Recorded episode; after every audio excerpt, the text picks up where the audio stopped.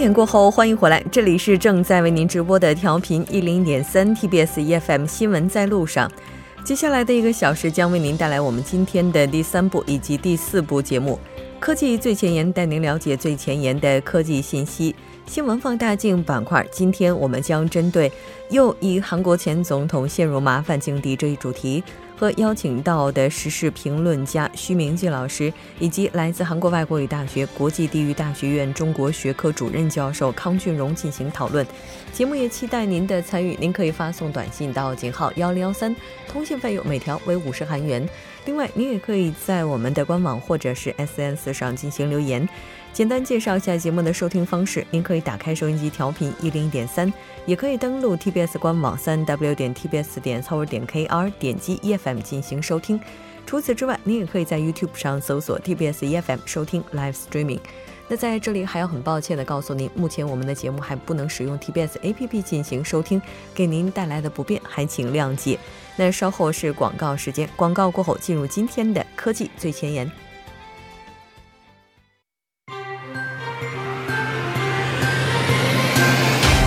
现新科技，体验新生活，带您了解科技最前沿。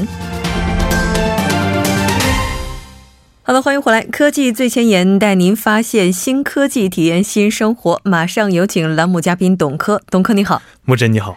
非常高兴在周一和董科一起来了解今天的科技最前沿。那今天的科技最前沿，我觉得跟大家啊这段时间比较受到困扰的一个现象有关，就是感冒吧？是的，是的。其实呢，说到感冒的话，其实很多人有误解啊，还不明白这个病毒和细菌区分在哪儿。那今天我觉得听了我讲了以后，可能大家会有一个认识啊。嗯，那所以我今天想说的话题呢，就是说这个在研究疫疫苗研究的领域啊，科学家们已经迈出了坚实的一步。嗯，通过对流感病毒的遗传学研究，研制出了更好的流感疫苗。但是说实话哈，今年我周边就是逃过这波感冒的人很少很少，差不多等于是没有。而且有一些朋友，他们也是属于在这个冬天已经打了疫苗，但还是中招了。所以就有人说，这疫苗是不是没什么用啊？那倒不是，这个疫苗。一会儿我会详细说到哦，行，但是这流感疫苗的话，好像在建议上就是谨遵医嘱的话，应该是一年一次。是的，那我们都知道流感呢，它其实是流感病毒引起的一种急性呼吸道感染，它是一种这个传染性很强、传播速度很快的疾病，尤其在这个秋冬季节高发。那而且呢，所引起的这个并发症和死亡现象其实是非常严重的，所以我们一直在积极大力的开发这个流感疫苗。嗯。但是好像因为我们整天这个跟他打交道，所以说并没有特别害怕他。就好像我们都知道车祸很危险，但是我们没有特别害怕的。实际上，流感的这个是一种很危险的这么一种病毒。嗯，那所以这个专家们就认为啊。这个可是专家认为啊，就说这个流感疫苗啊，目前使用的流感疫苗并不是非常的好。怎么说呢？这个是因为呢，你看这个流感病毒它一直在发生着突变。那有的时候呢，你针对于某种流感病毒的疫苗还在制作的过程当中，哎，它就已经发生突变了。那这就使这个流感疫苗的效果无法这个完全发挥出来。那所以呢，这个流感的研究人员一直在试图找到不会发生突变的哎那部分流感病毒，然后呢，这样用它们哎来制造这样更好的疫苗。嗯，也就是说，流感这个病毒它基本上每年都会发生一些突变。那所以我们打的这些疫苗，也就是说不一定能够刚刚好对上今年的这个变异种。是的，这是其中的一种原因。实际上原因有很多，比如说你打的那个它已经发生突变了，那就没办法了啊。所以说我周边就有朋友说，今年打这疫苗跟没打是一样的，照样中招，是吧？那据说现在开发出来的新种疫苗，能够有效的去打击所有的这一些种类的病毒。呃，就是今天我想要说的这一种。实际上呢，他怎么说呢？这个美国加州大学洛杉矶分校的这个研究团队呢，决定从另外一个分这个方向来进行研究。他们不要找这个不变的部分，他们就找那个变的部分，而且让它促进它发生改变。嗯，他们利用这个病毒的突变趋势呢，来制造疫苗。他们对这个流感病毒进行诱导，让他们更加频繁的发生突变，然后从中找到一种传播效率低，哎，并且特别容易激发人体免疫。然后呢，被这个身体免疫系统积极攻击的一种流毒流感病毒的这么版本嗯，那之后呢，再对这种病毒进行减毒处理来制作疫苗。到目前为止啊，研究人员已经在小鼠身上，哎，对这种疫苗进行了测试，并且得到了非常好的效果。那据此，这个英国诺丁汉大学分子病毒学家 Jonathan Ball 这个他是给予了非常高的评价。他说呢，这个通过这种遗传学技术，那研究人员制造出的这种严重残废的病毒，那就是即使量非常多，它也只是感染动物，而不会让动物呢产生症状。那重要的是，这种病毒呢，它能够引发人类的这种自我系统的强烈反应，从而呢就起到对这个广谱的这个流感病毒起到一种防御效果。那这是完全超过了目前所有的流感疫苗的。哎，这个好像有反其道而行之的感觉。一般意义上，我们都觉得它如果要是发生突变的话，尽量应该遏制它的突变。这个反其道而行之，促进它的突变，然后再来解决它。那这个疫苗的话，现在它已经投入使用了吗？呃，实际上还没有，就像我刚才说的，现在还是在小鼠身上得到了好的效果。其实呢，这个怎么说呢？这个到我们什么时候能见到在市面上见到这种疫苗还不好说，因为你看这个从疫苗制造商对于这种新疫苗技术的投资的谨慎态度，哎，你就可以看出来。首先呢，这种疫苗呢，它从研究到上市，它。哎，还需要很长一段时间。首先呢，因为这个研发一种新的疫苗，哎，它这个研究的时间它就很长，嗯，而且呢，就是可能在动物身上，哎，有好效果的这个疫苗呢，在人类身上还是没法使用的。另外呢，其实这个疫苗市场它并不是一个稳定的市场，嗯。那怎么说呢？就是说，虽然你像是英国的这个疾病防治中心建议，年龄在六个月以及六个月以上的所有人都应当每年进行疫苗注射，但事实上，这个每年实际注射的人不足一半，所以呢，每年都有一定一定数量的这个流感疫苗呢，不得不被丢弃。嗯，所以说这个我们什么时候能见到这种疫苗，现在还不好说。嗯。那如果要是这疫苗这么不给力的话，咱们是不是还要增强抵抗力来对抗流感啊？是的，是的。那这句话就可以划重点了。那你看，就像我刚才说的，我说这个病就反其道而行，反其道而行，实际上呢还是促进我们人体的免疫力，对吧？对。那因为呢，跟病毒斗争，这是一个对自身消耗非常巨大的工程。对。所以呢，我们一定要通过这个增强身体素质来抵御流感，不光要这个应付病毒突然爆发时的这种。突击性打击，还要做好像是这样短则一周，长则三四周的这么一个反复的考验，而且通过平时的锻炼呢，来增强体质，一定是最好的这个未雨绸缪的方法。嗯，哎，不过你看，像是我们现实生活中啊，实际上还有另外一种未雨绸缪的人。嗯，那我这里加这个加引号啊，这个未雨绸缪。你看这种人呢，他在流感爆发的季节季节里呢，他们就是希望提前吃点药来预防。嗯，比如说像是这个莲花清瘟胶囊啦，金银花清感颗粒啦，银翘解毒片。你看你好笑，这其实其实这是非常错误的。我觉得我们的父母大概都是这样的。是的，是的，其实这个东西是非常错误的。我告诉你为什么？首先呢，这些药呢，它都是一些中成药。它们的主要成分呢是这个连翘和金银花之类，对吧？嗯。那而这些药材的主要功效是什么呢？就是清热解毒、疏散风热。那你说它没有这种杀死病毒或者抑制病毒的功效，所以说他们对流感病毒，即使是你中了招了，他们也不会帮你杀死流感病毒，他们只会让你不感到那么难受。嗯。哎，然后实际上起作用还是你自己的这个免疫系统。那所以呢，这些药呢，不管是哪一种，你要是指望它们防患于未然的话，哎，击退流感病毒，那大错特错。那另外呢，不管是这个西药、中药，确实有一些药能够这个起到这样抗病毒的功效，但是呢，这些药呢，往往对于身体的损害也很大，因为他们要抑抑抑，像是干扰素啦，然后抑制病毒的复制了。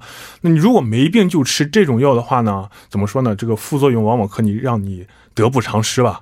所以说，希望通过吃药来预防感冒，这个想法本身就是大错特错的。嗯，是的。啊，那如果我们要是得了感冒之后，刚才也提到了，说有一些药对我们自身的免疫力也是比较大的一个冲击。那得了感冒，到底是吃药还是不吃药？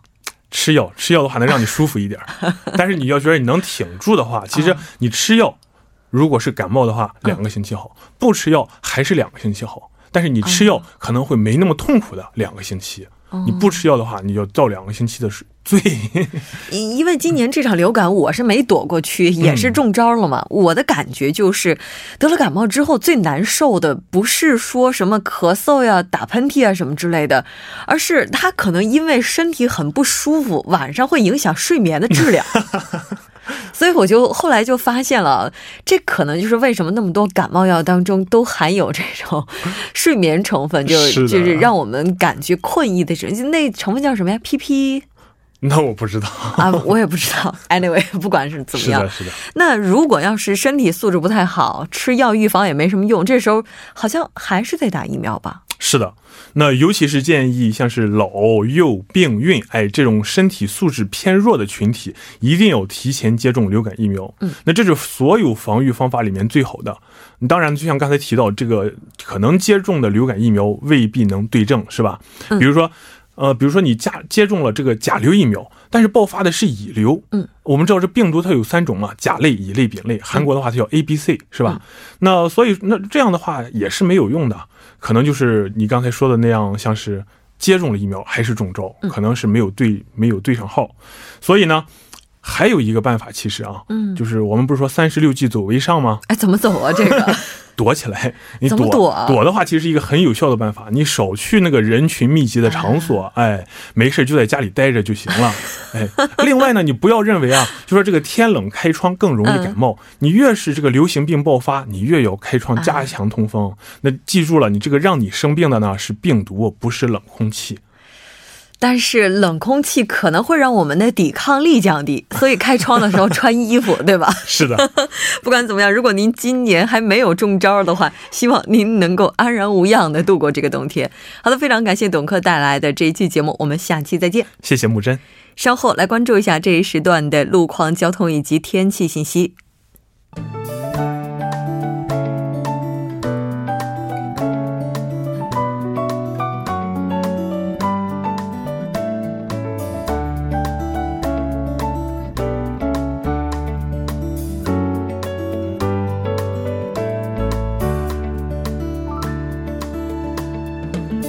晚间七点十三分，依然是由程琛为大家带来这一时段的路况及天气信息。继续来关注晚高峰时段的首尔市实时路况。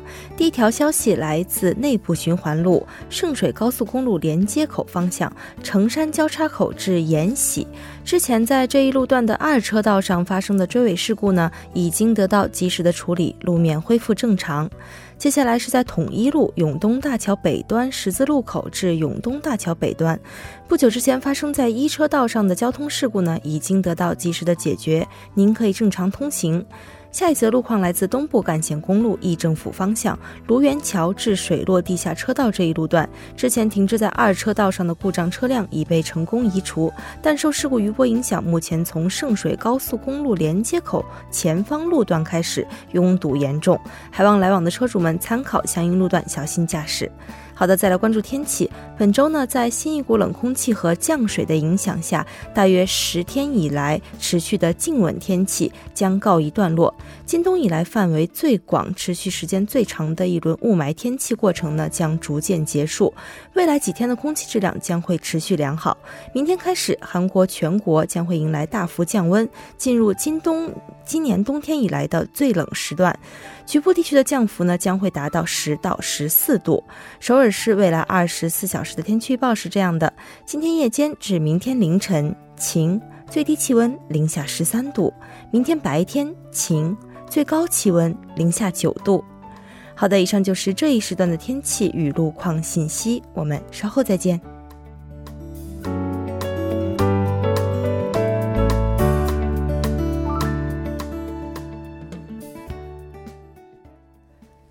好的，欢迎回来，多角度、全方位为您深入剖析韩中两国实时热点焦点。那今天我们要讨论的话题是，又一韩国前总统陷入麻烦境地。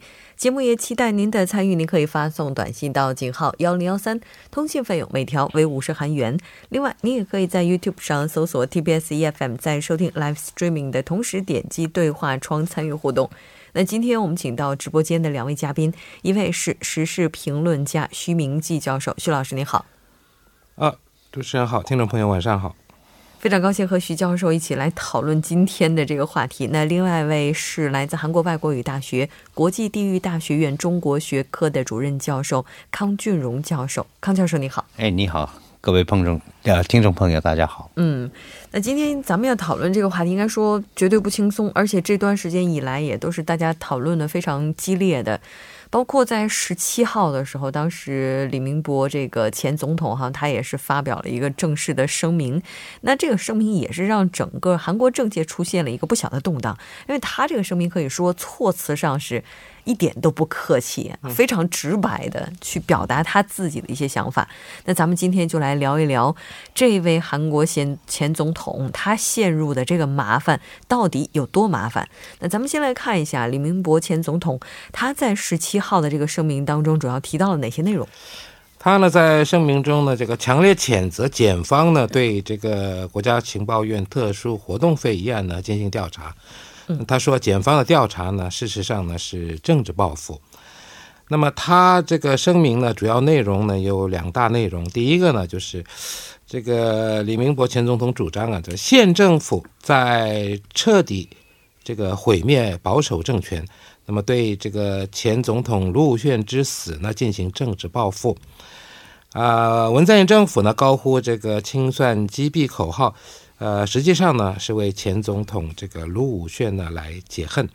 第二个呢是，呃，李明博总统说，这检方对他执政时期的这个青瓦台这高级公务员进行调查，呃，实际上呢，啊，最终的目标呢是他本人。嗯，所以呢，他说你要找人就找我，不要找他们。呃，不希望呢再折磨这个曾经为国家做出贡献的公职人员。这是这个李明博前总统的主张。嗯。他提到说，这次的话是一次政治报复。那他这个原因应该是什么呢？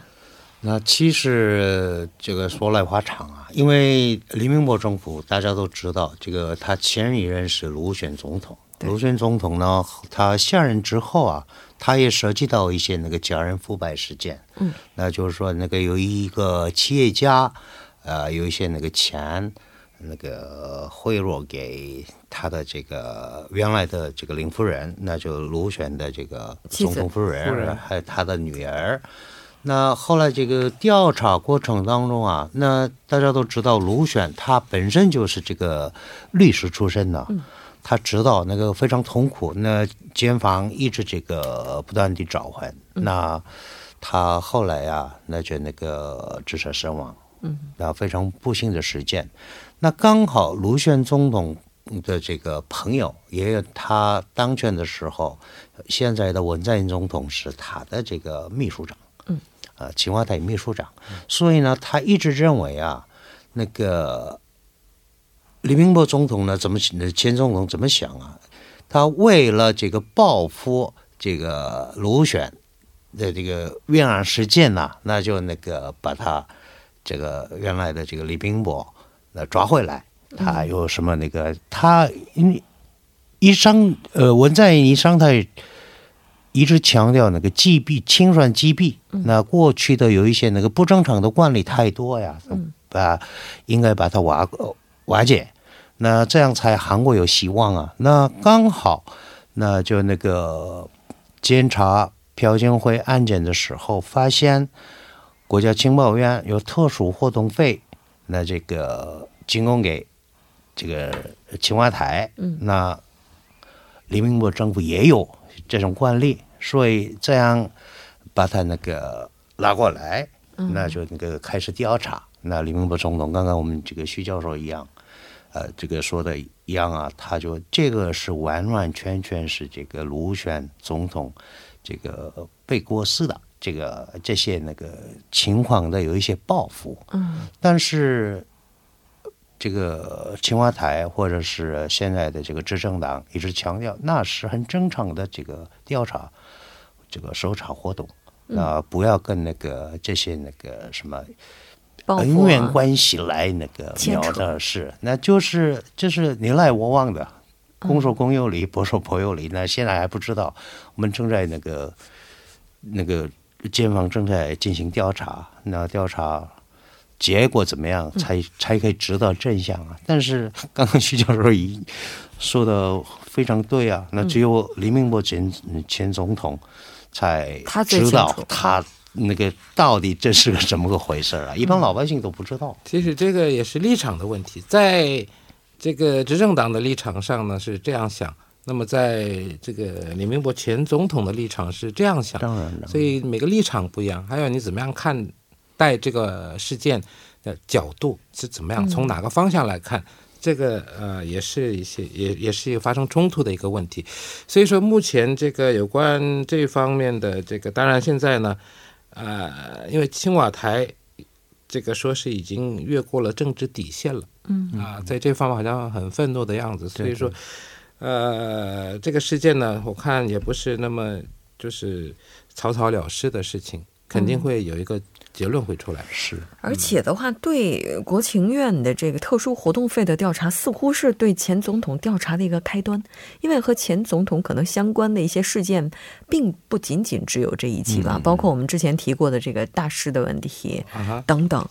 那那这个李明博前总统在发言之后，文在寅总统在第二天接着就直接做出了反驳。是是是，他就非常生气啊，那就是刚刚讲的一样啊，嗯这个是这个那个一个政治家的观点来说呀，嗯那他是这个已经超越了底线，因为那个他已经过世，那卢选总统已经不在，嗯嗯那以他的这个死亡来这个牵涉到有一些那个一大堆的哦，这个这些事情是不对的，那是基本上这个文在寅总统的看法。嗯，那但是李明博总统为什么他这么个那个不客气的口气来表达自己的立场呢？